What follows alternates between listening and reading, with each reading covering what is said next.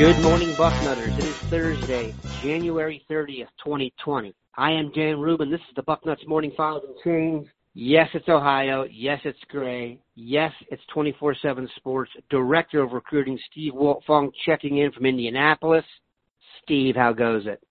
Good morning, Daniel. Gray skies, no precipitation coming down I-70 through Dayton en route to Columbus. Someone asked me yesterday if the sun was ever going to shine again, and I said it does not seem that way, but that's why we get to have affordable housing here in Ohio. Speaking of affordable housing in Ohio, Cam Martinez will have his housing taken care of because he's going to be a student at Ohio State on scholarship. We always thought he'd be a Buckeye. He waffled when Jeff Hafley boogied. Kerry Combs has come in and locked him down. You spoke to Cam Martinez, arguably the best high school football player in Michigan this past season. You had him on the notorious BIG recruiting podcast with your partner, Allen Trieu. Please bring us up to speed on Cam, um, what you think of his decision, what role Kerry Combs played in it, and then maybe how you think he fits in at Ohio State now that he's the last guy to hop on board. Yeah, I don't know if he waffled more so, just wanted to be sure about his decision, so he didn't sign his letter of intent because Cameron Martinez is a dynamic offensive football player on the high school level. He plays quarterback, Gatorade Player of the Year for the state of Michigan, two-time state player of the year overall, rushed for over 2,000 yards and 36 touchdowns, threw for 1,300 more yards this past season and 11 scores, only four interceptions, 3.71 GPA. Um, but the trust was with Coach Hafley to take him to the place he wants to go as a defensive player, as, as a guy that's always played offense.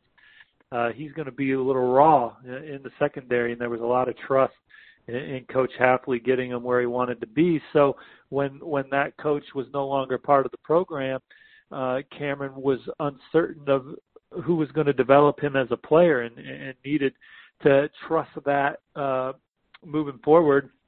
And so Ohio State hires Kerry Combs, who has that track record.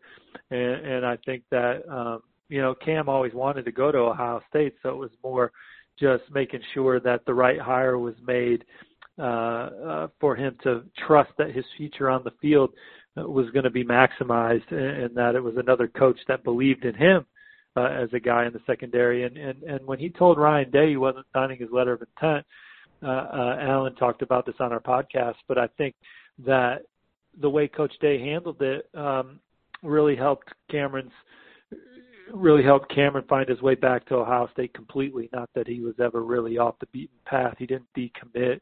He didn't visit anywhere else. Uh, but Coach Day said, "Look, I understand, and if you need to take time, take all the time you need. You still have your spot here. Uh, we're not recruiting your spot, um, and we want you to be a Buckeye. Uh, if you got to take other visits, do what you got to do." And uh, um, you know, Cam found his way back. I'm not sure how many guys Ohio State should be taking that really don't have a specific position, considering they bring in so many elite players that are already kind of ahead in the development. But Cam Martinez seems to me to be one of these ideal, like, it factor winner guys who will find a way onto the field eventually. And if he makes a huge play and a huge game to win them a title at some point in time, uh, I will not be surprised. Another pleasant surprise, I don't know if it was a surprise, the rankings were finished up for 24-7 Sports this week. The top 247 was released. We already knew we were going to have two five stars, Julian Fleming and Paris Johnson. Two other guys made the leap, Jackson Smith Njigba and CJ Stroud. As everybody knows, the top 32 players, because there are 32 draft picks, are the five stars. You've got Fleming at four, Johnson at eight, Njigba at 15, and Stroud at 29.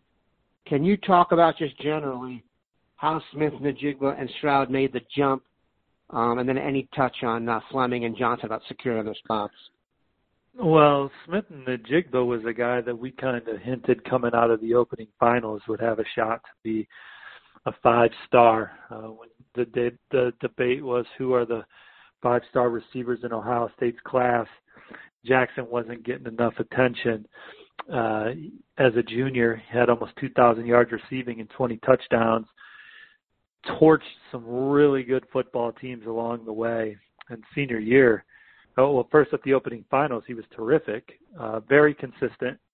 then had an outstanding, epic like senior year. I mean, you talk about the junior year, 96 for 18, 19, and 20 touchdowns. Senior year, 109 catches, 2,132 yards, 34 touchdowns, 109 receptions uh, in 14 games. When everyone in the stadium knows where the ball is going, uh, is terrific. And it, uh, the highlights were regular for Jaxon Smith-Njigba weekly of just making the tough catch look easy, one-handed grabs, running under footballs, going up over defenders. Uh, but what makes him unique is his ability to separate. He's one of the quickest receivers in the country. I think he had the second fastest shuttle time of all the receivers nationally behind Keandre Lambert, who went to Penn State.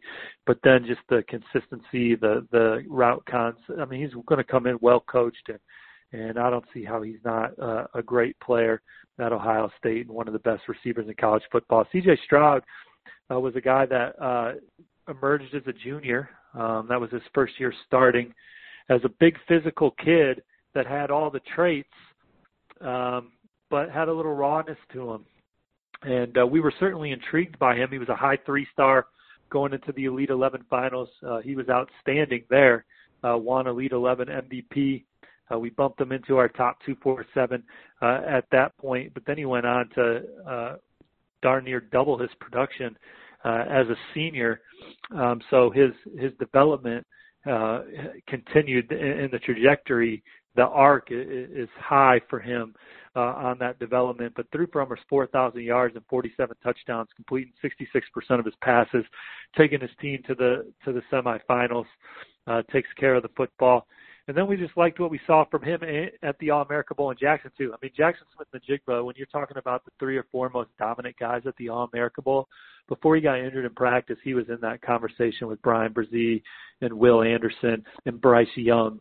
Uh, as those four guys just every rep seemed like an alpha rep where they were just clearly better than whoever was checking them. That was very enjoyable. We're going to take a quick break, come back with more good recruiting news. We are back become an obsession or a passion or just a really smart thing to do, but Ohio State has done a heck of a job recruiting Texas. We've talked about it a lot. If you read the boarding house, you know there's some ruffled feathers there that may be motivating Ohio State a little bit more than usual, but Texas doesn't need much considering the talent level. The latest name, Camar Wheaton, the number one running back in the class of 2021, got a visit from Ryan Day. Talk about what you think of him as a player and do you think this is a realistic pull for Ohio State? Well, he's an explosive running back that's posted some big time track numbers um, already. He's one of the fastest players in the country, regardless of age. I mean, he can light up a scoreboard at any point, um, uh, anytime uh, the ball touches his hands. Been district MVP uh, um, this past year, and then was sophomore of the year in his district and newcomer of the year in his district as a freshman. So he's been on the radar for quite some time. Um, and Ryan Day is just the latest head coach to go in there. You know, Ed Orgeron uh, was in there last week. I, I think Camar may be visiting LSU this weekend. Uh, obviously, Oklahoma, Texas. Uh, he he camped at Alabama. That was the only school I believe he camped with uh, over the summer. But top target for Al- Alabama, as you would imagine, number one running back in the country uh, the suitors um, that you would expect to be in the picture are in the picture for him. Last year at this time, Kendall Milton and Bijan Robinson were Ohio State's top two targets. At the same time in their career, compare Wheaton to those two guys. Um, well, Bijan Robinson's been far, far more productive than everybody we talked about there. I mean, Bijan's average like a ridiculous 18 yards per carry or whatever. But I mean, the competition that he plays against compared to Camar is, is not the same. Um, uh, Kendall Milton dealt with some injuries um, throughout his high school career. Uh, when he's on the field, he's looked good. Um, I don't know. Um, you know, Camar is a little smaller, I think, than those guys, which is okay because um, I mean those two are specimens, Bijan and uh, Kendall, uh, but uh, those guys aren't as fast as Camar, and uh, Camar runs with good balance and, and vision, and uh, he, he can go to the house at any time. Let's hope that house has scarlet and green colors at some point. We appreciate Steve stopping by. Have a good one, Bucknutters. Take care, y'all. See you on the phone.